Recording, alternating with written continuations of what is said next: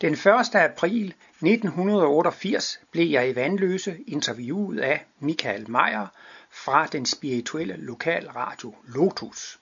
I anledning af påsken blev interviewet om emnet Martinus og kristendommen, og her kan du høre, hvad der kom ud af det. Vær så god. Institut, som skal snakke lidt om Martinus, den danske inspirationsbegævelses forståelse af Kristus, så man jo kan sige, at der er i hvert fald en mulighed for en, en anderledes og interessant åndsvidenskabelig dimension, når man taler om forståelse af Kristus. Vi skal lytte med til Ole Terkelsen fra Martinus Institut, som fortæller lidt om Martinus syn på kristendom.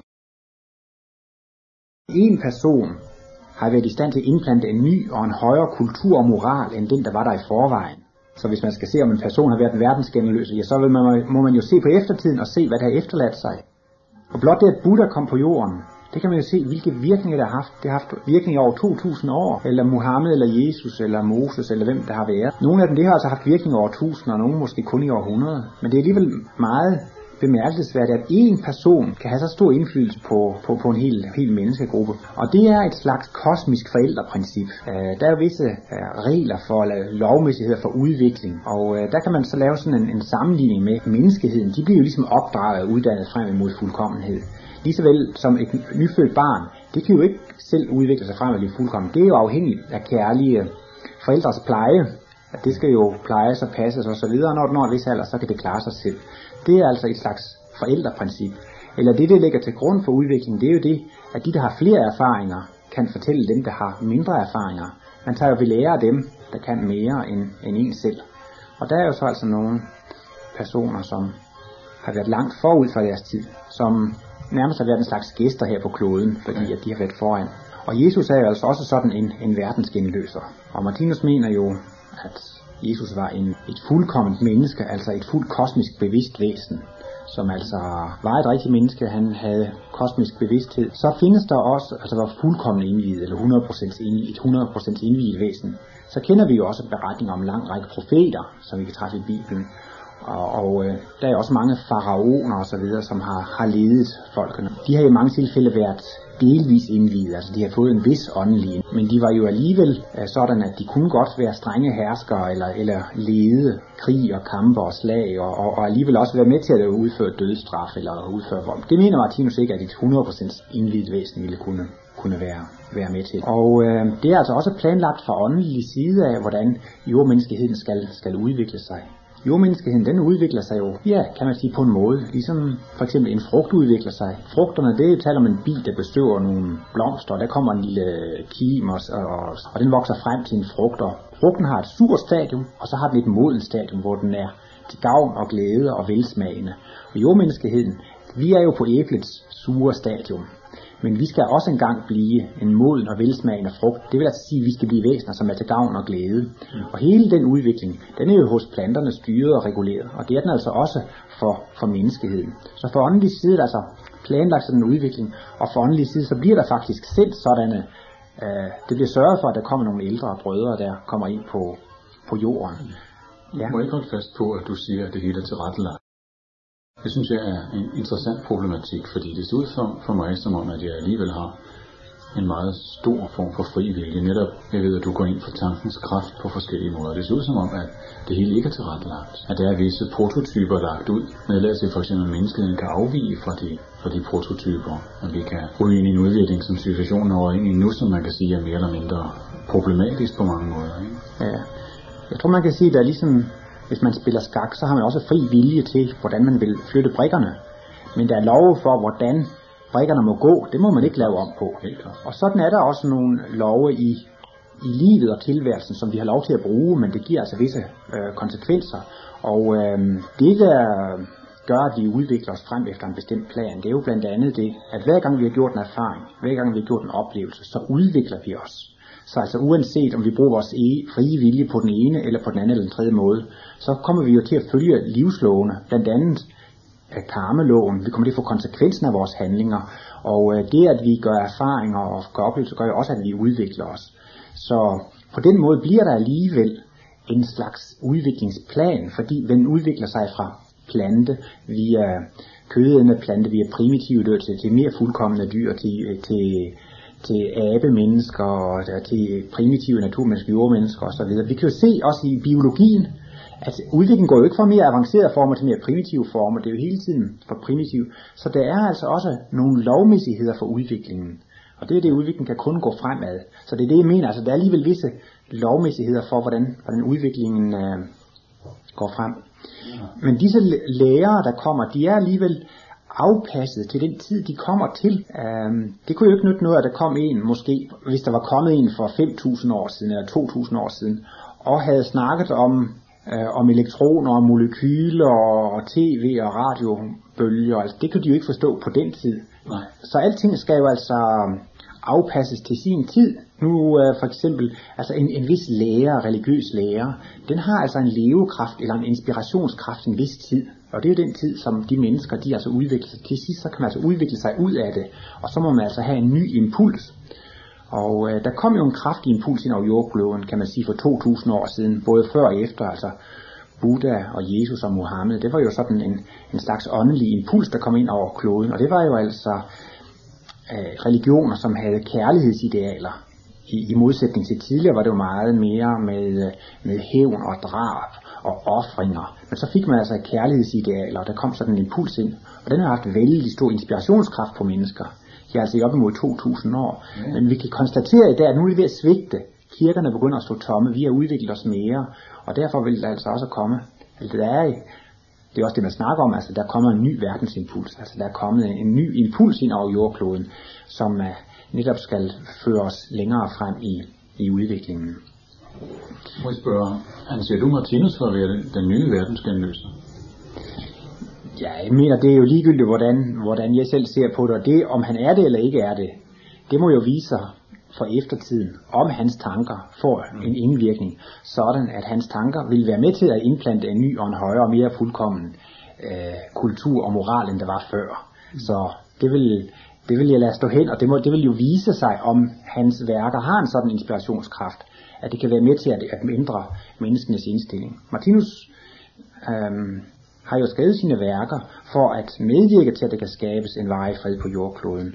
Og øh, han har skrevet sine værker for at øh, stimulere folk til at vise næste kærlighed og være kærlig. Og han har ønsket at vise, at det er logisk at være kærlig. Og sådan lidt populært sagt, at øh, han vil vise, at det betaler sig at være god, at det betaler sig at være kærlig. Fordi menneskene er kommet så langt frem i intelligensmæssig udvikling i dag, at de gør kun noget, hvis det betaler sig. Mm. Og derfor er der faktisk i dag behov for et øh, logisk øh, udredning af alle de her kærlighedsforhold, som viser, at øh, det betaler sig at være god eller være kærlig. Man kan næsten også kalde Martinus arbejde for en, en øh, kærligheds, kærlighedsvidenskab. Altså. Mm. Men hvis vi skulle gå tilbage til påsken og den tid der omkring, så um, den impuls, der gik forud for de humane verdensreligioner, nu kalder Martinus altså den impuls for den gamle verdensimpuls, fordi der netop er ved at komme en ny ind over, over jordkloden. Men øh, før den tid, så var det jo altså blandt andet jøderne, som øh, havde en anden moral, fordi det var jo tand for tand og øje for øje, og herhjemmefra kender vi også vikingemoralen. Og det var jo altså noget med at hævne og give igen og, og gengælde. Og det var altså sådan en hel epoke, altså Moses-epoken, som, som står for, at man, man skal sandelig give igen, men man skal ikke, man skal ikke finde sig i noget. Og øhm, Martinus mener jo altså, at den begivenhed, da Jesus blev korsfæstet, at det var virkelig et vendepunkt i, i jordklodens øh, udvikling. For der kom der altså noget nyt ind. Indtil det tidspunkt, kan man sige, at det var logisk at hævne sig, det var logisk at give igen. Mm. Men Martinus mener altså, at efter at Jesus var korsfæstet og havde demonstreret det fuldkommende menneskes væremåde, så var det ikke længere logisk at, at forsvare sig. Der var en, en, en anden udvej, det var det, at man kunne tilgive. Man kan næsten se, at udviklingen går sådan i, en, i tre trin, i en tre-trins raket. Og det første trin, det er jo det, der ligger nærmest dyre i. Det er det, at man må angribe. Hvis man er stærkere end de andre, så må man angribe. Men så bliver man lidt mere human og kærlig, og så går man over til, at man må ikke angribe, men man må i det mindste forsvare sig. Man kan også sige, at krigsministeriet, det bliver lavet om til forsvarsministerium. Og den her forsvarstanke, det er faktisk et af menneskehedens største problemer i dag, at man tror, at man i alle situationer har ret til at forsvare sig. Og øh, man taler altså også om hellig vrede og retfærdig harme. Og det er altså også nogle af de store mentale byrder, som mennesker bærer på i dag. For dermed har man altså, mener man, fået en, en ja, ikke lovhjemmel, men altså at, at det er rigtigt at være vred og være harme, altså retfærdig harme, altså man er i sin gode ret til at være vred.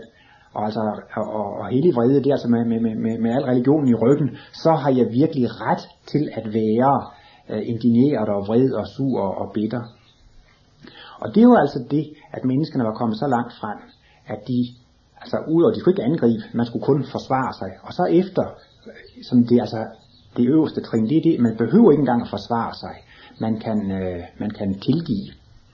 Og øh, Martinus mener, at øh, mis, Jesu mission, det var, at han skulle være en model. Han skulle være et eksempel på, hvordan et fuldkommet menneske opfører sig. Man skulle ligesom have et forbillede eller en model.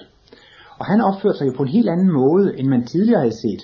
Jesus blev sat i mange situationer, hvor der det var blandt andet en øh, øh, horen, som blev grebet, og hun skulle stenes. Og han havde nogle geniale synspunkter, nogle kærlige og, og forstandige synspunkter. Han, han handlede helt anderledes, end folk havde regnet med i mange situationer.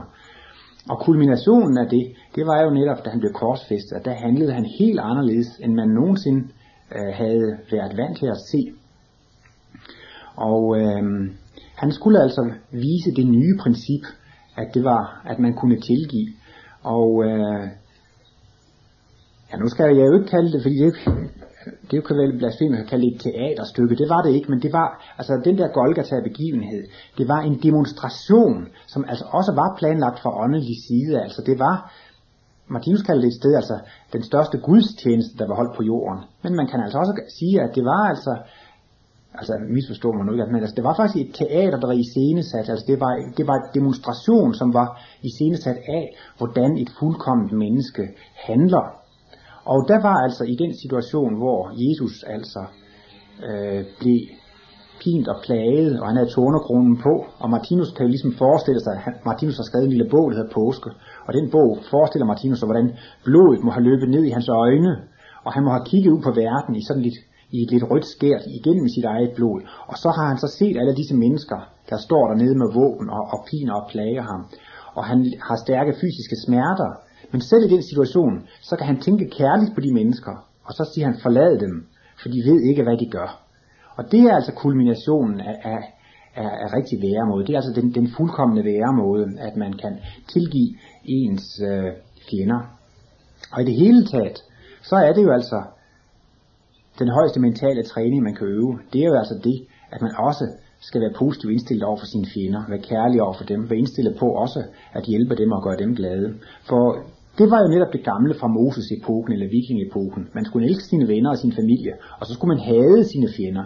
Og det var jo et helt nyt vendepunkt.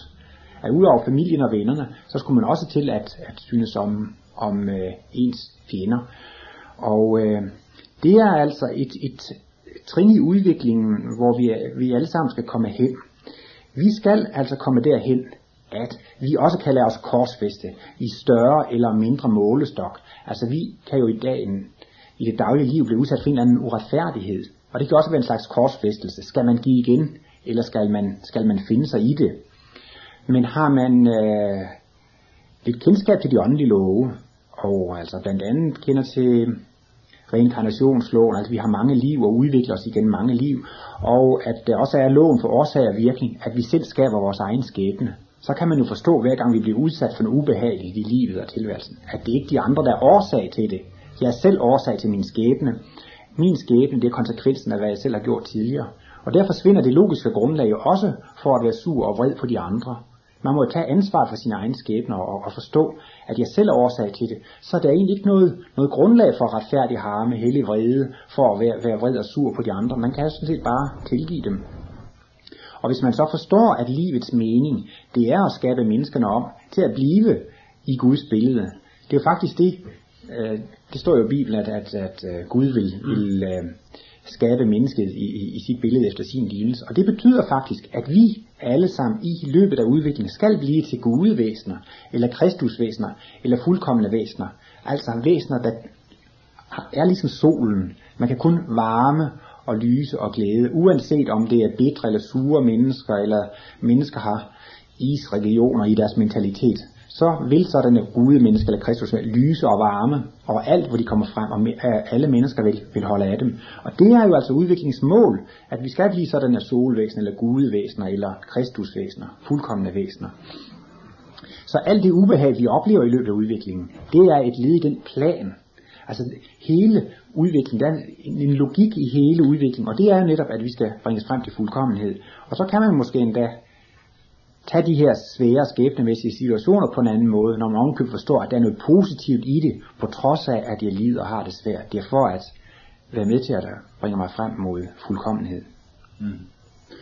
Så Martinus mener altså, at selve korsfæstelsen, selve det offer, som Jesus har bragt som menneske, at det er noget, som vi alle sammen kommer frem til? Øhm, ja, altså vi, vi, vi, vi kommer altså frem til at skulle kunne finde os i fortrædelighed, altså finde os i, i ubehageligheder uden at blive fornærmet. Men det var jo længe, inden vi kan lade os korsfeste, uden at blive fornærmet. Det skal meget mindre ting til, for vi bliver fornærmet. Men vi skal faktisk hen ad vejen kunne tage større og større fornærmelse, eller større og større øh, uretfærdigheder, uden at blive fornærmet. Og så er spørgsmålet, hvor langt skal man kunne gå med hensyn til det? Og der blev det så i den her store demonstration på Golgata, der bliver det så demonstreret, hvor langt man kan gå. Man kan gå så langt, så til og med om de vil slå mig ihjel, så, så kan man tilgive dem. Altså man kan finde sig i så store uretfærdigheder, at selvom de vil slå en ihjel. Men det kan jo altså være, i mange af hverdagens situationer skal man ligesom lære at ikke give igen, og ikke hævne sig, og ikke øh, benytte sig af denne hellige forsvarstanke, at sådan har han gjort mod mig, så er det retfærdigt, at, at jeg, jeg giver igen. Øhm, det der var optakten til øh, hele påskebegivenheden og, og Golgata, det var jo, at Jesus var i Gethsemane have, og øh, det var altså åbenbart en lille lund øh, uden for Jerusalem. Og der er jo så en aften, hvor de skal lægge sig til at sove i Gethsemane have, og så beder Jesus jo disciplene om at våge sammen med sig. Og han har jo sikkert haft på fornemmelsen, hvad det var under opsejling, for Jesus var jo fuldt kosmisk bevidst fuldkommen, og havde jo altså en, en bevidst korrespondence med guddommen. Så Jesus var formodentlig klar over, hvad det var, der var opsejling til. Og derfor beder han også sine disciple om at våge sammen med sig. Han ville gerne måske have den støtte. Men der er det jo den der historie, at alle, at alle disciplene, de falder i søvn, og så sidder han så alene der. Og der er det jo, at han har den berømte bøn, hvor han siger, øh, øh, han beder altså Gud om, øh, fritage mig fra denne kald, hvis det er muligt. Og det der, altså denne kald, det er altså, at, at han skal blive fritaget øh, fra denne ubehagelige handling. Altså han beder om at blive fritaget, hvis det er muligt. Og så lægger han jo så det til, men ske ikke min, men din vilje. Og det er jo faktisk den, den højeste bøn, man kan sige. Der er også nogle mennesker, der siger, at bønnen den virker ikke. Men hvis man altid beder, ske ikke min, men din vilje, så virker den jo i hvert fald 100% hver gang. Og det er et meget svært øjeblik, og det er jo noget, vi alle mennesker, altså det her det er ligesom en historisk begivenhed, men det er et symbol på en situation, som vi alle sammen kommer til at opleve. Vi kommer alle sammen til at opleve et Gethsemane mange gange, og lige snart vi oplever det ene, så kommer der et nyt. Og det er altså det, vi står i en ubehagelig, vi står i en situation, hvor vi skal påtage os en ubehag, fordi det tjener et godt formål, enten fordi vi selv kommer videre i vores udvikling, eller fordi vi kan hjælpe andre. Og så står man altså over for at skulle opleve noget ubehageligt. Og så er det jo naturligt, at man siger, ej, jeg vil nu gerne være fri for at opleve det ubehag. Og man må gerne bede om at blive befriet for det ubehag, hvis det er muligt. Men ske ikke min med din vilje. Og det vil så sige, at så beder man faktisk om, at det her ubehagelige måske for mig, hvis det er din vilje. Og så fortæller øh, det jo Bibelen, at så stod der straks en lysets engel hos Jesus. Og så fik han jo så hjælp og trøst og vejledning. Og det gør det altså også for alle os. Hvis man indstiller sin tankegang for guddommen, og, ind, og beder om, at det Gud mener, det er bedst, at det må ske, så vil der altså også, i hvert fald på det åndelige plan, så vil der stå en engel hos os, så vil der være en skytsånd, så har man kontakt med den åndelige verden, og så har man altså, så den der Gethsemane begivenhed, som Jesus oplevede, den vil vi altså også alle sammen komme til at, at, at opleve. Det kan måske være, at man er i et job, som man ikke synes om, og så kan man bede om at blive fri for det. Men man kan også bede om, altså det kan være det er en svær situation, det kan være ubehageligt eller sådan noget, men så, hvis man så også beder om, men jeg vil gerne fortsætte, hvis det er din vilje, hvis, hvis det er mening, og hvis det er noget godt i det, og får man den indstilling til, at man gerne vil fortsætte, selvom det er ubehageligt, hvis der er en mening og en kærlighed og en plan i det, så får man altså også fra åndelig side altså en kraft og en styrke. Så vil der så vil vi formodentlig ikke se den der lysets engel, ligesom det berettes om i, i Bibelen, men, men den vil altså være på, på det åndelige plan. Må jeg, må jeg stille et personligt spørgsmål, fordi jeg kender masser af mennesker, der går til forskellige vejledere, eller rådgivere, eller klaverjant, eller sådan noget, netop fordi de står i en situation, hvor det er meget svært for dem at se, hvilken vej de skal tage. Ja. Så hvis man står i sådan en Gethsemane have situation, men hvor man er relativt usikker på, hvad der nu er den rigtige fremgangsmåde, hvordan så for dit eget liv, hvordan føler du ligesom, at, at man kan blive klar over livets tale? Ja. Hvad det betyder? Ja, personligt så oplever jeg det sådan, at man kan egentlig ikke vælge forkert. Altså uanset hvad man vælger, så gør man en erfaring, og så kommer der noget ud af det. Så dybest set kan man ikke vælge forkert. Uanset hvad man vælger, så giver det nogle konsekvenser og nogle erfaringer, som altid vil komme en til, til gode. Men, øh, men øh, ja, hvad jeg selv gør, hvis jeg gør det, så, så beder jeg da også om, at de døre, altså de døre, der skal åbnes, at de må blive åbnet for mig og de døre, der skal lukkes, at de må blive, blive lukket for mig. Så det er jo ikke altid, jeg når at tænke sådan. Det er jo ikke det sådan 100% automatisk funktion. Men har jeg en problematisk situation, så beder jeg om, at, at de døre, der skal åbnes for mig, blive, må blive, blive åbnet, og de døre, der skal lukkes, at, at, at, at de må lukkes. Og så kan man jo altså så bede om, om, om at få nogle, nogle tegn. Og nogle gange kan man jo tydeligt se, hvis man har en plan, at der kommer hele tiden forhindringer og aflysninger, og det bliver blokeret, og så kan man så forstå, at, at det skal man ikke. Øh, skal man, hvad er det at vælge rigtigt og forkert? Det kan være, at der er en meget behagelig løsning, og så er der en meget ubehagelig løsning. Hvis man så vælger den, som er kommet ind i et stort ubehag, så kunne man være tilbøjelig til at sige, at man havde valgt forkert. Men det kan jo netop være noget af det, der udvikler en mest. Og hvis man selv har den indstilling, at uanset hvad jeg oplever, så er det livets direkte taler, det, det er Gud, der taler til mig, det er noget, der hjælper mig frem i udviklingen. Så kan man ikke vælge forkert, så kan man ikke dybest set. Men øh, man kan godt appellere til at få, få vejledning til at gøre det rigtige.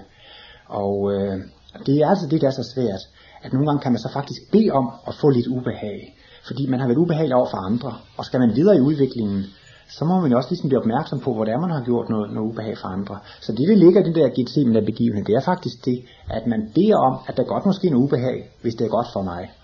Og det er virkelig en svær psykisk proces. Men har man et, et problem, og, og får så den indstilling og et godt gudsforhold, at, øh, at det er meningen, at jeg lærer noget af det, så vil man altså også mærke, at man har lettere ved at klare situationen. Der er et gammelt ord, det hedder, det er ikke et spørgsmål om, hvordan man har det.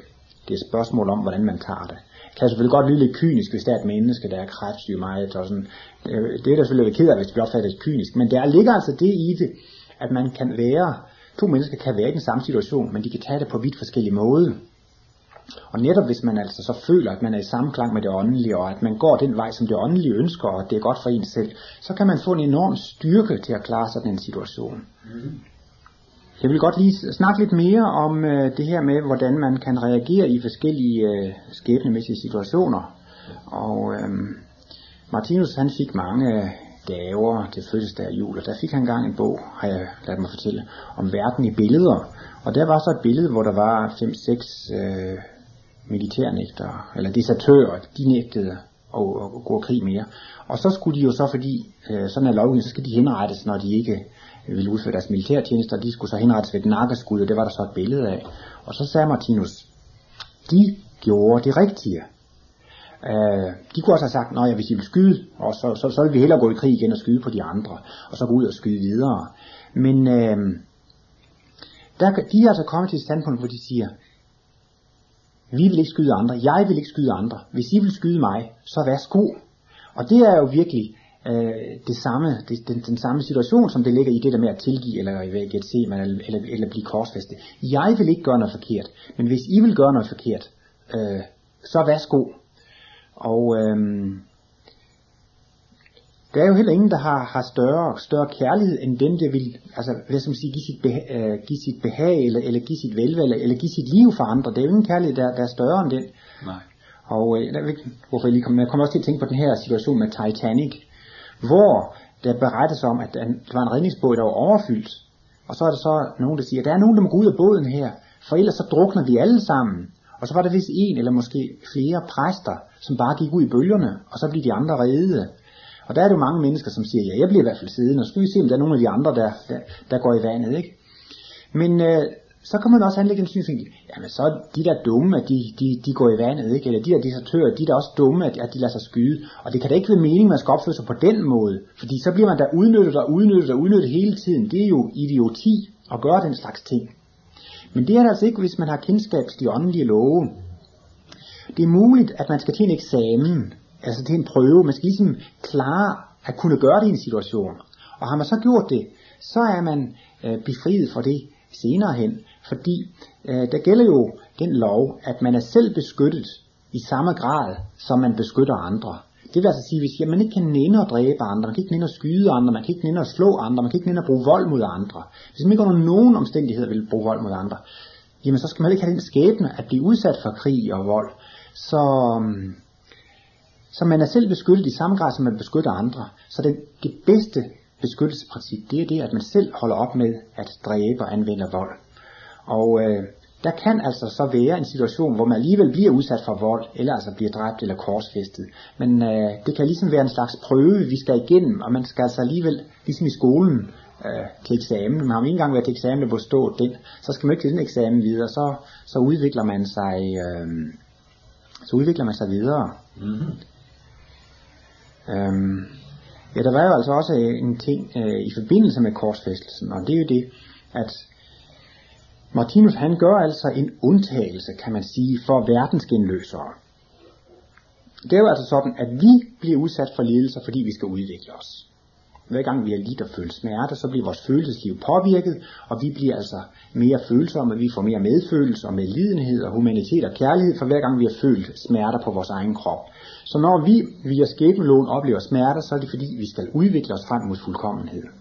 Men Jesus var allerede i forvejen et fuldkommen væsen, så det var ikke nødvendigt for ham at få fysisk smerte for at komme videre i sin udvikling.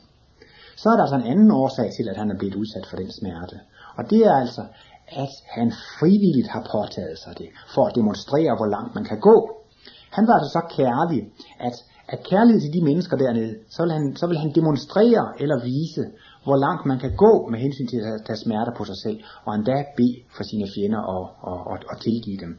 Så det var altså en frivillig påtaget smerte, som, som Jesus øh, gjorde, altså han tog på sig. Det var en, der var en helt frivillig handling. Det Jesus demonstrerede, det var jo altså det, at, at øh, han demonstrerede den største kærlighed, og som Elisa før, man kan ikke vise større kærlighed end det, at man vil give sit, sit liv for andre. Og jeg tænkte, hvis nu for eksempel, der kan jo ske så meget, lad os nu sige, der opstår en situation, hvor man selv bliver involveret i, at det er måske en naturkatastrofe eller krig eller så videre. Der opstår en nødsituation, hvor der er mangel på mad og varme og så videre. Og så tænker man tit på, hvad skulle jeg gøre i en sådan en situation? Hvordan skulle jeg handle i en sådan situation? Og så begynder man jo at regne ud, hvordan man kan få mad og varme og, og måske konkurrence med de andre, og man kan synes, det bliver en forfærdelig situation, hvis jeg skal til at slås og kriges med andre om at få den mad, eller hvad det er. Men der ville det fuldkommende menneske nok også gøre sådan, at man vil ikke anvende vold og styrke og sådan noget for at tage maden fra, fra andre. Og, øh, så, og, og, og altså, i den yderste konsekvens, så vil man hellere lade de andre få maden og spise, og så selv, så at sige, dø af sult. Men så er det jo det ved det, at har man selv den indstilling, at man beskytter andre, man vil ikke stjæle for andre, så bliver man rent skæbnemæssigt set formodentlig heller ikke placeret i sådan nogle situationer, hvor det bliver nødvendigt at kæmpe med andre om maden. Men så længe man kan for eksempel kæmpe med andre om maden og tage maden fra andre, så kan man også selv risikere at få den skæbne, at man bliver sat i en sådan situation, hvor der er mangel på mad. Hvordan kommer man ud af den skæbnemæssige situation? Ja, det er jo altså ved at sige, jamen det er da bedre, at jeg sulter, for det er da synd for de andre, at de skal sulte. Altså ens følelsesevne eller kærlighedsevne, den bliver så stærkt udviklet, at man føler så meget for andre, at man kan føle, at de har smerte. Og så siger man til selv, jeg vil hellere påtage mig smerte, end at andre de skal uh, lide smerte. Og det var altså det, det er karakteristisk for det fuldkommende menneske, og det var altså også det, Jesus demonstrerede. Hvordan handler et fuldkomment menneske, hvordan er et fuldkomment menneske? Og der viste han sig altså netop, hvor langt man kan gå med hensyn til at påtage sig smerte og, og, og lidelsesfulde situationer. Så vi skal altså i de små lære at, nogle gange at lære os korsfeste. Altså at gå ind i en situation. Det kan være i ægteskabet, det kan være på arbejdspladsen, at man faktisk påtager sig selv et ubehag, eller et større arbejde, eller man gør et eller andet, for at andre ikke skal have lide og, og have, have problemer. Så sådan bliver det faktisk i alle hverdagens situationer, at det kan hele tiden blive tale om, om små korsfæstelser eller tilgivelser. Men netop hvis man hele tiden går den vej, at man tilgiver, men altså korsfæster, man tager ubehag på sig, så kommer man jo ud af det. Det er jo det, der giver en friheden. Det er jo også det, der i den sidste ende giver en 100% fri vilje. For i det øjeblik, at man begrænser andre mennesker, man har øver indflydelse på andre, begrænser deres frihed, så kommer man til i en skæbnemæssig situation, hvor man ens egen frihed også bliver begrænset. Men netop ved det, at man ikke begrænser andre, men man tjener og hjælper andre, så kommer man jo også i skæbnemæssige situationer, hvor man bliver, hvor man bliver, bliver hjulpet. Øhm, det var jo altså så om langfredagen, som Jesus døde, og der berettes jo om i Bibelen, at det var ret voldsomme begivenheder. Det var så mærkeligt, at det blev jordskælv i det øjeblik, Jesus døde, og det blev tordenvejr. Og det fortælles jo også om, at, øh, at templet det skælvede, og forhænget i, i templet blev, blev revet tværs over. Og det fortælles også, at de døde stod op af gravene. Så det var altså i virkeligheden en, en meget dramatisk situation, da Jesus døde. Og øh, Martinus betragtede jordkloden som et, som et øh, levende væsen. Og det var faktisk et, et, et kosmisk en kosmisk oplevelse, en stærk åndelig oplevelse for, for hele jordklodet, for hele jordklodvæsenet. Og øh, Jesus, eller hvad hedder det, Martinus bruger den formulering, at indtil Jesu korsfæstelse, der var det logisk at forsvare sig, men efter, der var det for første gang vist, at man behøver ikke forsvare sig. Der var det ikke længere logisk at, at forsvare sig. Så det var jo virkelig en, en demonstration i rigtig værre måde.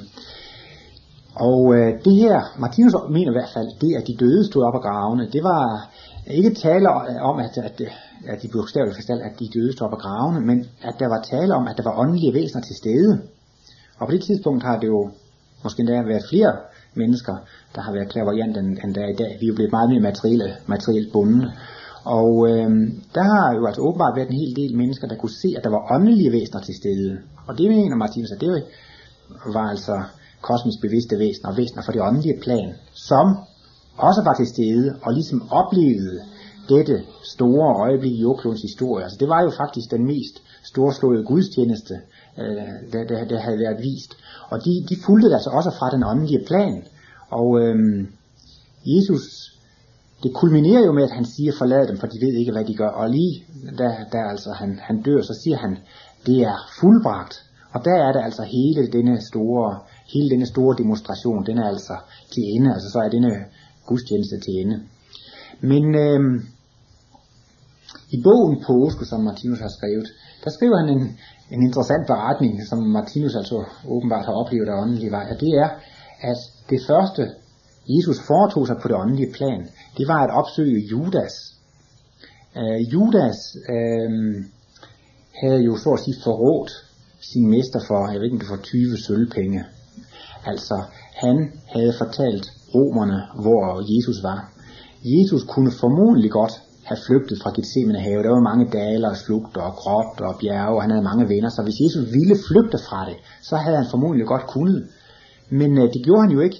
Han blev jo også opsøgt af romerne, og så spørger han, hvem søger I? Og de søgte jo så Jesus i Nazareth, ja, ja, ja, den I søger. Så han prøvede stadigvæk på at, øh, på, på, på at undgå dem.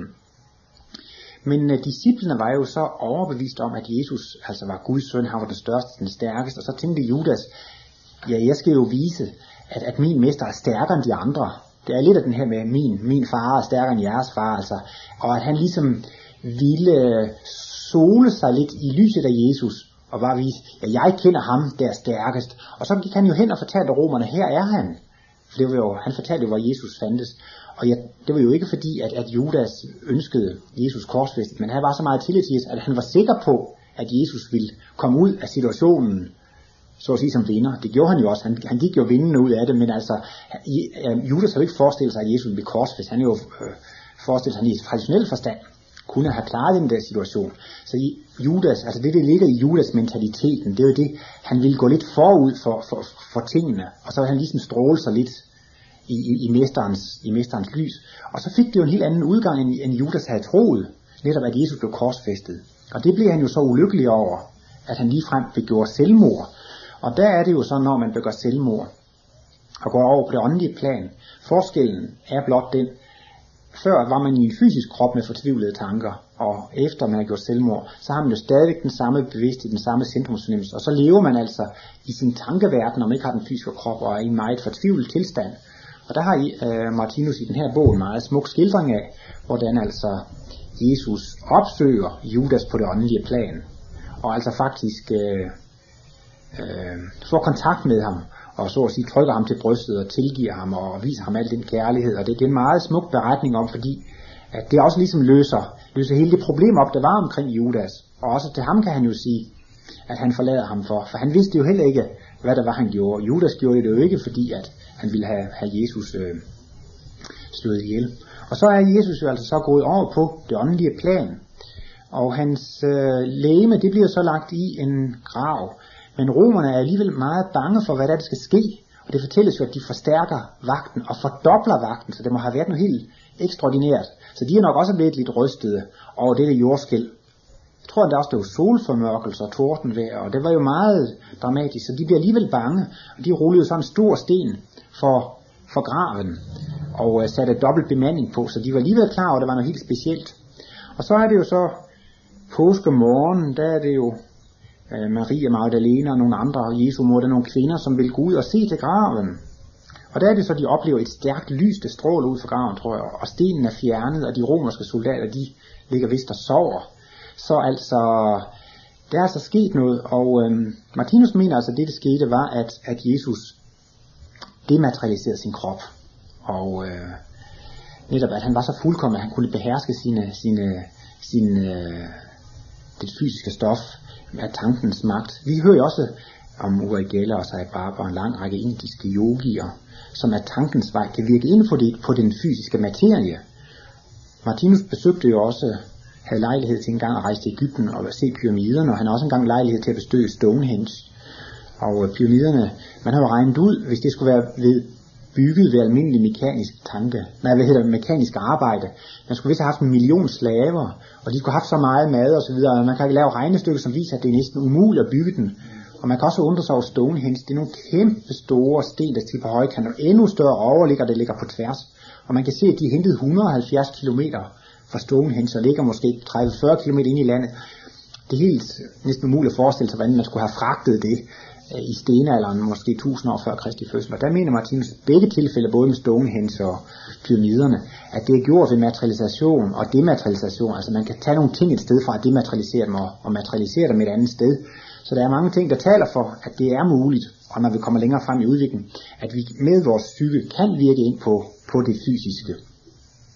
Og det kunne Jesus altså til en sådan fuldkommenhed, at han, at han kunne materialisere og dematerialisere sin krop, og disciplene var selvfølgelig meget kede af, at han var forsvundet fra det fysiske plan, og de blev jo også meget forvirret, og, og det var jo en helt anden udgang af situationen, end de havde ventet. Og derfor ville Jesus jo også gerne opmuntre dem og give dem lidt tillid, for det var jo dem, der jo så så at sige skulle føre mm. hans sag videre, hans mission videre. Og øh, øh, der siger han jo også, tror jeg, til kvinderne der ved graven, at han vil vise sig igen, og at de skal opsøge øh, disciplen, og så sige, at han vil komme og, og vise sig ved, ved, ved bestemt tid og ved bestemt lejlighed. Og det gør han altså, altså også, og øh, han materialiserer altså sin krop. Og der er jo noget med Thomas, han er lidt tvivlende, og for, for, men så siger han jo det her, rør mig ikke. Og det er til synligheden et fænomen, når man materialiserer sin krop, lige når den er nymaterialiseret åbenbart, så kan der alligevel være meget, hvad skal man sige, elektrisk eller magnetisk man kan næsten til at sige nymalet, men altså at der var, at der var en situation der, hvor, hvor, hvor, hvor man ikke helt kunne, kunne røre det. Men, men øh, senere, så får han jo lov til at, at, at mærke også gabet her i siden, hvor, hvor, hvor spydet er gået ind, og hvor de kan se, hvordan, øh, hvordan øh, hænderne er. Og øh, der, der, der har han jo så den, den sidste nad, hvor han taler med, med disciplene. Men øh, jeg kan ikke lige huske, om Martinus siger noget specielt om det, altså udover, altså det var jo det, han, han gerne ville være sammen med sine venner og disciplene og opmuntre dem og øh, inspirere dem til at øh, gå ud og gøre alle mennesker til hans disciple. Altså, altså, og det han jo ønsker at inspirere dem til, det var jo altså, at de skulle, øh, at de skulle øh, praktisere hans væremåde. Og det var vel også det, der gjorde, at, at kristendommen alligevel fik stærk magt. Altså det var jo virkelig noget, folk undrede sig over, at altså, de gik i døden for deres tro. Altså at, at de, de kristne der, de mange af de første kristne, altså de, de blev korsfæstet. Og det er formodentlig nok grunden til, at, øh, at kristendommen alligevel fik, fik, fik fodfæste, fordi at det øh, virkede så forbløffende på mennesker, ting, at de, de, de, ville, de ville gå i døden for, for det. Så det virkede meget stærkt ind. Martinus skrev også et sted, at ja, det var måske tvivlsomt, om Jesus ville blive husket så meget, hvis han ikke var blevet korsfæstet. Altså at det netop har betydet meget for, for, for, for, for eftertiden. Må jeg ikke stille et spørgsmål, Ole? Hvad er den store forskel mellem den øh, forståelse af hele påsken, som du har præsenteret, og den, som man bliver præsenteret for i en, i en næsten hvilken som helst kristen menighed i øjeblikket? Ja, man kan måske nok sige, at det, det så er fælles for det, det er jo, at det er udtryk for kærlighed, og det er en kærlighedsmanifestation, og det er udtryk for, for, for Guds kærlighed. Og altså, eller også for Jesus, at han netop er kærlighed til menneskene, gerne vil påtage sig lidelse for at vise, hvordan et, et fuldkomment menneske skulle opføre sig. Eller hvordan et fuldkomment menneske simpelthen handler. Men øh, ja, i hvert fald, nu, som jeg nævnte lige før, der er vel to, over 2.000 kristne trosamfund og sekter, som er knyttet til det økumeniske samfund, så der er jo altså måske 2.000 forskellige meninger om den ting. Men det, der jo her i Danmark er gældende, det er jo det her med nådelæren. Og det er jo altså det, at Jesus påtog sig øh, vores sønder, og, han, og det, at han så lod sig korsfæste, det kunne fritage os for, for vores sønder.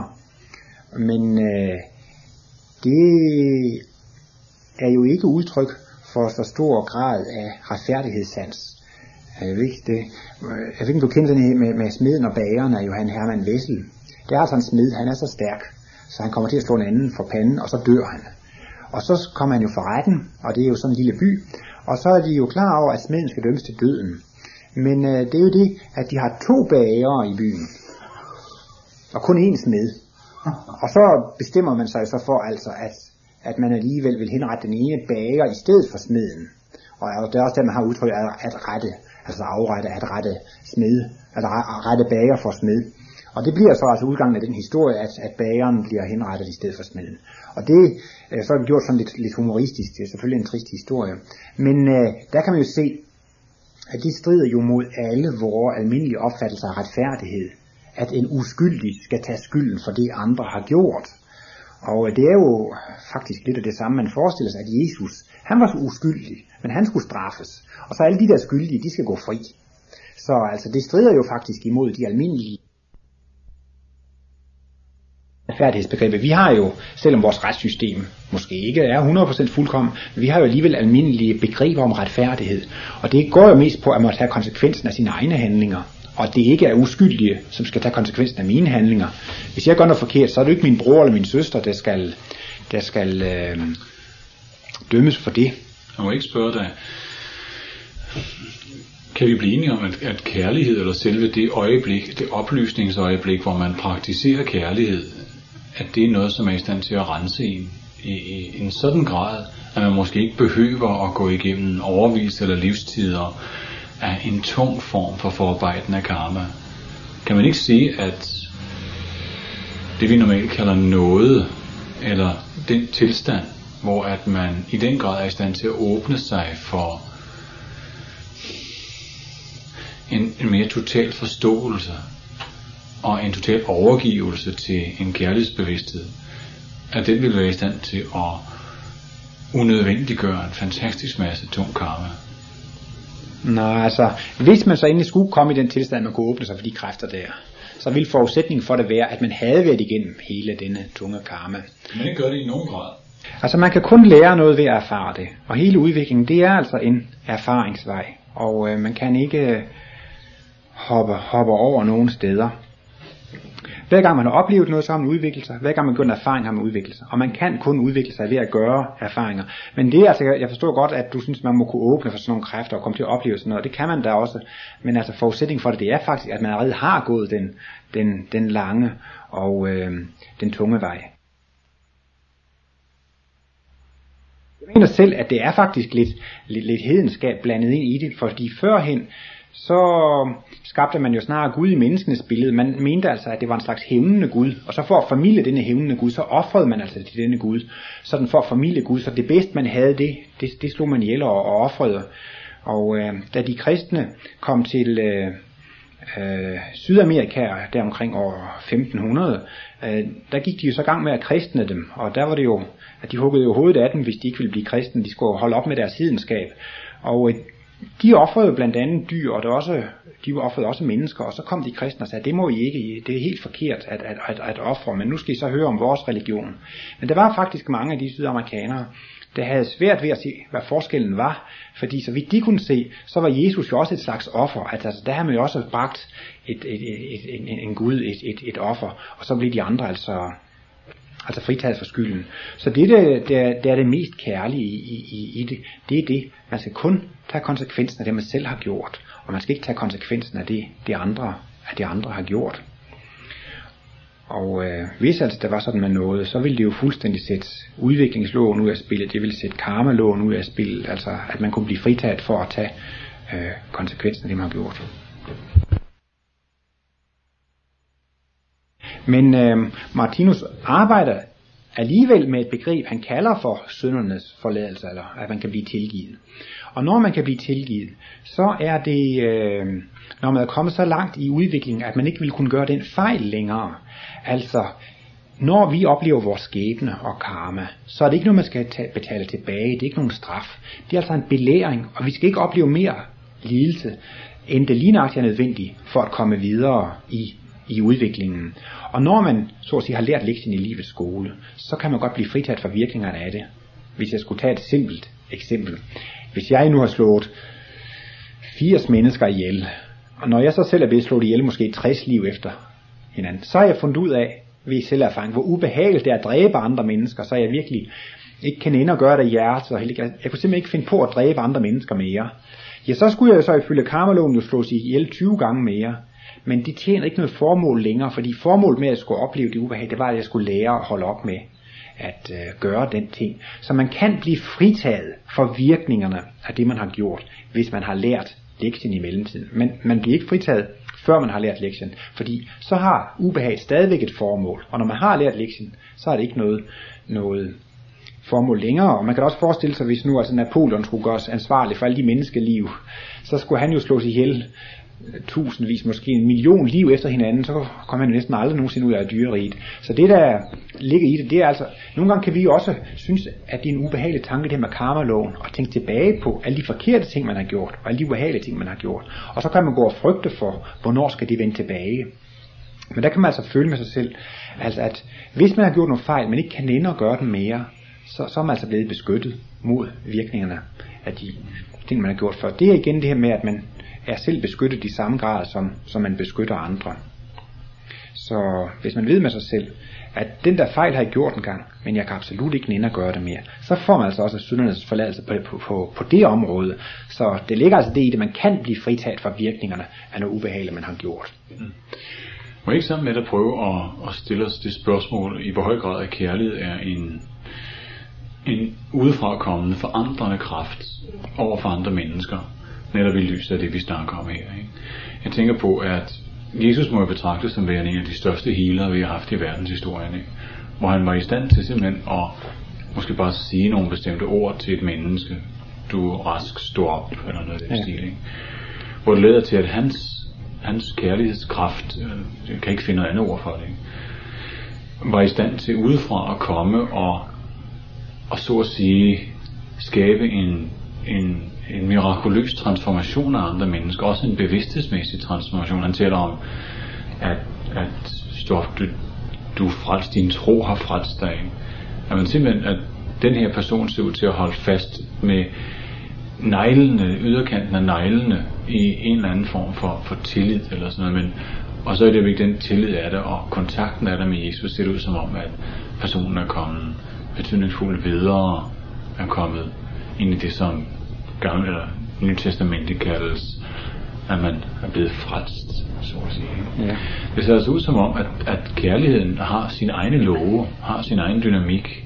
Altså det, jeg stiller også et spørgsmål ja. om. Har den det, som så at sige går helt ud over en hvilken som helst form for karma-lov, at i det øjeblik, at mennesket tager det valg lige nu i det her sekund, og springer ud i en kærlig handling. Ikke?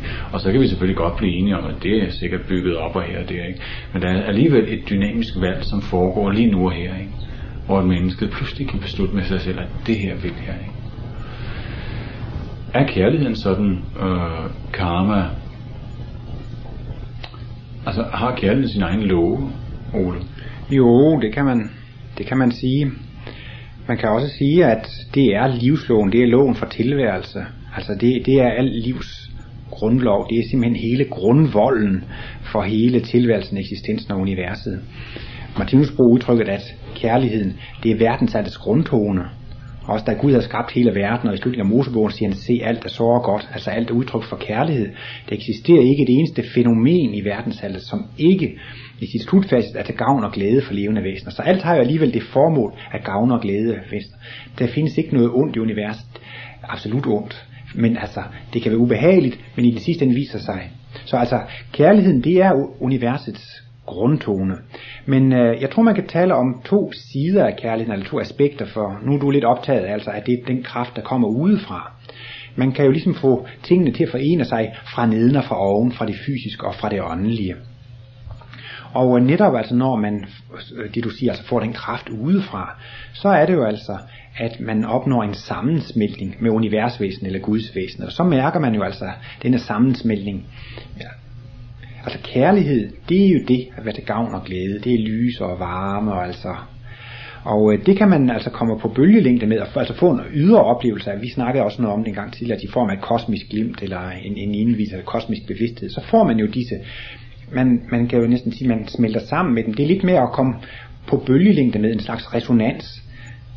Det er noget med, hvis man kan udstøde en bestemt tone, så kan man få en streng i et klaver til at svinge eller et glas. Og det vil altså sige, at når to ting kommer på bølgelængde, så smelter de så at sige sammen. Og de bliver et. Og det er også ligesom det der den højeste oplevelse, mener jeg. Det er det, at opleve denne sammensmeltning med alt liv og hele universvæsenet, at man kommer på bølgelængde. Men så har det jo ligesom to sider, netop ens egen bølgelængde, og så, så kærlighedens bølgelængde. Og det, der er afgørende for, at man kommer på bølgelængde med kærligheden, det er så, at man har udviklet den i sig selv. Og den måde, man udvikler kærligheden, altså hvad er den højeste kærlighed? Det er det, at man kan føle meget af andre mennesker. Altså kærligheden i os kan blive udviklet så meget, at hver eneste gang vi ser et andet levende væsen lide, så kan vi føle lidelsen på os selv. Altså, lige så snart der er nogen, det går ondt på andre, så går det ondt på os selv. Og det er jo altså den højeste form for kærlighed. Også netop det, at man hellere vil give sit liv. Det er den, det er den højeste kærlighed, at man, at man, man til og med vil give sit liv for andre. Så altså ved at gå øh, denne øh, vej i udviklingen, så altså hver gang vi har oplevet smerte og lidelse, så går det ondt på os selv, men til sidst har vi oplevet så meget smerte og så meget lidelse, at det faktisk gør lige så ondt på os selv, som det gør på andre.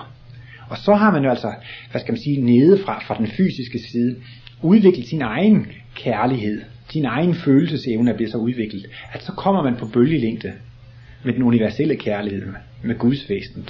Og der kan man jo så sige, at den kan strømme ind som en kraft udefra. Men det er alligevel, alligevel de to sider, man må selv gøre det.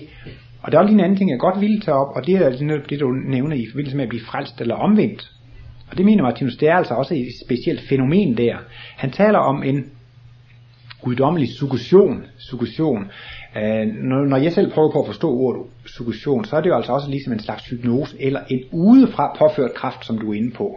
At man fører en kraft og det er altså noget, man har kunnet opleve i forbindelse med, med hvad hedder det, tro samfund, religiøse samfund overalt på kloden, ikke alene i de kristne lande, men altså overalt, hvor man arbejder meget intenst med religiøs. Og der påfører man jo også lidt udefra i form af smuk musik, smukke malerier, smukke lys og, og processioner og ceremonier og musik og, og, og der bliver det altså også sådan, at menneskene kan påføres en sådan guddommelig suggestion, og faktisk komme til at opleve disse åndelige, guddommelige kræfter, og, og, og komme altså til at opleve livet på en, på en helt anden måde. Øh, men det er altså ikke slutmål for udviklingen, at man kun skal opleve det i form af denne suggestion, altså en slags hypnose udefra. Man skal altså også, øh, det er en meget stor hjælp for menneske i, i, i menneskehedens kan man sige, barndom. Det er altså øh, ligesom små børn, der prøver på at lære at gå, så har de en gangstol at støtte sig til. Og så bliver det ligesom lidt nemmere at lære at gå.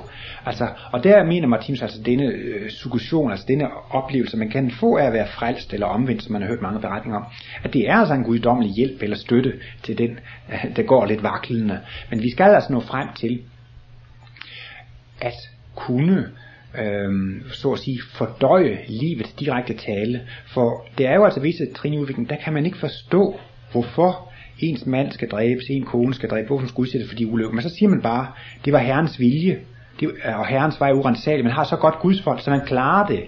Selvom man ikke forstår det, så kan denne kraft udefra, man er omvendt, man er frelst, det kan virke sådan ind, at man kan klare disse skæbnemæssige situationer, selv de sværeste. Men man forstår ikke hvorfor. Men det, der kommer længere frem i udviklingen, det er det, at man skal også bringes frem til at forstå, hvorfor man skal opleve det. Man skal bringes frem til at kunne forstå livets direkte tale, og kunne altså komme til at, at, at, tolke alt, hvad man oplever i den ydre hverdag. Og det er jo altså også en guddommens direkte tale til os. Og sådan er det jo også med, med spædbørn. De kan ikke tale, så de, de, de, de græder og råber, når de vil have kontakt med, med forældrene. Men når de selv får udviklet et talesprog, så kan der jo komme en fornuftig dialog. Og øh, der kommer vi altså også frem til at tolke livets direkte tale som en personlig korrespondence, der er udløst fra guddom, og vi er sådan kommer til at føre denne, denne samtale. Og der vil man altså også kunne øh, få denne kraft påført udefra. Men der vil den, ja, den vil altså på et tidspunkt udløse sig rent spontant, når man er kommet så langt i sin kærlighedsudvikling. Så kan man have perioder, hvor man er oppe og nede, men altså når man er oppe og er i en særlig fin sindstilstand af harmoni og glæde. Det kan være, at man føler, at det er dejligt at eksistere. Man føler taknemmelighed over for, at man eksisterer med til. Man føler glæde ved tilværelsen. Og øh, hvis man også har kærlige tanker, at man ikke har noget, der hedder fjender og uvenner, at man kan tænke kærligt, selv på dem, der har været imod en, ah, de kunne jo ikke vide det, de ved jo ikke, hvad de gør, og øh, de gør det jo så godt de kan, og jeg lærer jo alligevel lidt af det. Hvis man altså har sådanne positive tanker af glæde og taknemmelighed ved tilværelsen, så kan det rent spontant åbnes for en åndelig oplevelse. Altså for eksempel et kosmisk glimt, hvor man altså i nogle få sekunder kommer til at opleve det største lys og lykke og velvære, og kommer til at få, ja faktisk, oplevelsen af, at hele universet er levende, altså også får en, en Guds oplevelse. Så konklusionen er ligesom, at, at hvis jeg forstår det rigtigt, at Jesus var altså i stand til at, at give en en åndelig suggestion udefra til en masse mennesker igennem sit livsforløb, og altså også igennem Golgata-mysteriet. Men altså, det var ikke sådan, at, som man normalt siger, at det var den stedfortrædende lidelse, hvor at Jesus går ind med sin lidelse og frelser alle andre mennesker. Nej. Nej. Øhm, og øh, det var jo ikke alene for at virke med en suggestion, at han gjorde det. Det var jo altså også for helt enkelt at være en model. Man har ikke, man har ikke set, hvordan et fuldkommen menneske er, så han, han, han, han påtog sig altså den ledelse, der var at leve under de barske forhold som, som den tid. Og det var jo, man må sige, den tids mennesker var jo lidt mere barbariske, end de er i dag. For de har ikke så stor respekt for menneskeliv på en måde. Altså man kastede mennesker for, for dyrene, og havde det som morskab, og man havde slaver og så videre. Og de var ikke så intellektuelt udrustet, som man er i dag. Så derfor måtte Jesus også bruge andre midler for at få dem i tale. Og han blev jo en meget stor autoritet netop ved, som du siger, han var den største healer, altså han, han kunne gøre underværk og mirakler, og på den måde fik han altså mennesker i tale, og de, de accepterede ham eller respekterede ham som en autoritet. Og hans lære var afpasset til en speciel tid for 2000 år siden, men vi har udviklet os de sidste 2000 år. Og det vil sige, at i dag skal man virke med andre midler. Man kan også få en idé om, hvordan at de måtte have været relativt naive på den tid, for når Jesus skulle fortælle noget, måtte han fortælle det i lignelser. Altså jo næsten en slags børnehistorie, altså at han kunne ligesom ikke forklare livsloven og livsmysteriet i direkte klartekst. Det skulle omskrives faktisk til en slags eventyr, til en slags øh, børnefortælling, eller sådan. så kunne de bedre forstå det. Og og det var jo altså evige sandheder, som han pakkede ind på den måde. Og de virkede jo ind netop fordi de var evige sandheder. Men det der ligger i den nye verdensimpuls, det er jo viden frem for tro. Det er jo det, det der nye. Og det nye inden for det religiøse område, det er jo det der åndsforskning. Altså man skal selv begynde at forske og bringes til forståelse af de evige sandheder og love. Jesus han levede sandheden. Han var jo et med, med sandheden. Og, og øh, han kom med evige sandheder men altså pakket ind, må man sige, på en uintellektuel måde. Og det har jo altså virkelig lang tid. Men i dag er menneskene kommet så langt frem, at nu vil de altså også se noget logik og noget fornuft i det. Mm. Men hvor er, hvor er Kristus nu hen? Ja, Martinus taler jo altså om, at hele universet er et eneste stort levende væsen. Og det er altså både en fysisk og en åndelig side. Og alle levende væsener, der er på det fysiske plan, taler han om som guddommens sekundære bevidsthed. Og det vil altså sige planter, dyr og mennesker. Og så taler han altså om den primære bevidsthed, og det er altså alle væsener, som er på det åndelige plan. Så Jesus er jo altså, så at sige, en del i øh, guddommens primære, primære bevidsthed. Og hvor han er, det kan jeg ikke helt nøjagtigt sige, men Martinus udtaler sig om, at der findes en gruppe åndeligt bevidste væsener, som i særlig grad er knyttet til jordkloden, og øh, det kalder han altså for forsynet. Øhm, en hver øh, funktion må jo altså have et, redskab at blive udløst igen. Hvis vi skal høre, så vil vi have et øre at se med. Hvis vi skal et øre, så vil vi have et øre at høre med. Man skal også se med øre. Ja. Man skal altså have et organ for at kunne se. Et øre. Et øre øje. Hvis man skal lugte, så skal man have en næse. Hvis man skal gå, så skal man have ben. Man skal have en organ for enhver ting. Og guddommen er et stort organ, og det skal altså også have ører, et lytteorgan. Og det er altså en gruppe kosmisk bevidste væsener, som lytter, så at sige, til alle bønder, der findes for, fra jordmennesker. Og dette forsyn er altså også med til at lede og styre udviklingen. Hvordan det gik med Caesar, Napoleon og, og så videre, i historiens gang, hvis ikke det var sket, så var udviklingen gået en helt anden vej. Og hvis ikke lige det var sket. Men det er altså et forsyn, som styrer og regulerer og griber ind. Så det er i virkeligheden ikke mennesker, som flytter grænser. Og det er altså styret fra det åndelige plan, altså dette forsyn. Og dette forsyn er altså en gruppe kosmisk bevidste væsener, som dels er et lytteorgan, som opfanger alle ønsker og længsler og, og bønder og bønder. Og så er de altså også med til at udløse vores skæbne. Så de er jo også med til at, ligesom at planlægge alle skæbnemæssige forløb ved bilulykker, flyulykker, krige, og når alting går godt og skidt. Sådan at den skæbne, vi får, er ikke udløst af mekanisk vej. Altså det er ikke sådan, at livet er en robot, men det er altså et bevidst tænkende forsyn, som udløser skæbnen for os i visse situationer, hvor vi kan lære noget af det, sådan at det bliver en samtale.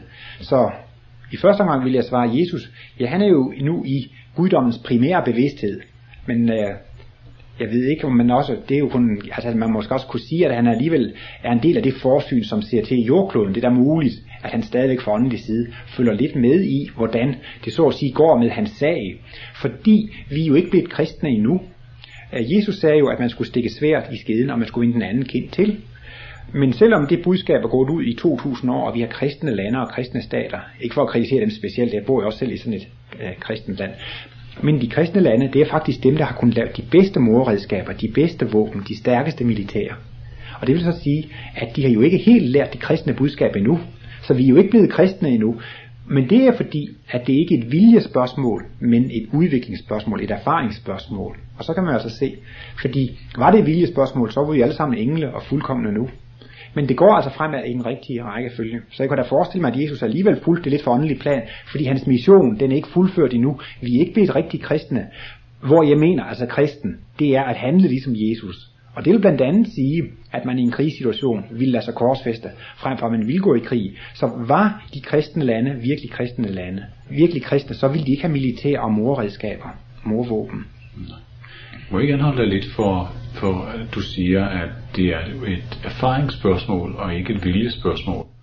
Jeg, jeg finder, at der ligger en, en, en fare eller en mulig misforståelse der, i og med, at vi lige nu, du og jeg, der sidder her, kan vælge at være mere kærlige, end vi er. Vi kan vælge at gå dybere ind, end det, som vi gør i øjeblikket. Jo. Vi har et valg, som når det kommer til stykket, når netop som vi var inde på før, du beskæftiger dig selv lidt med, at tanken har en kraft, som er, er meget forunderlig, og at det meste af vores liv er et udtryk for vores tankes kraft. Det ser ud som om, at vi har en meget dybere valgmulighed, end de fleste af os normalt er klar over.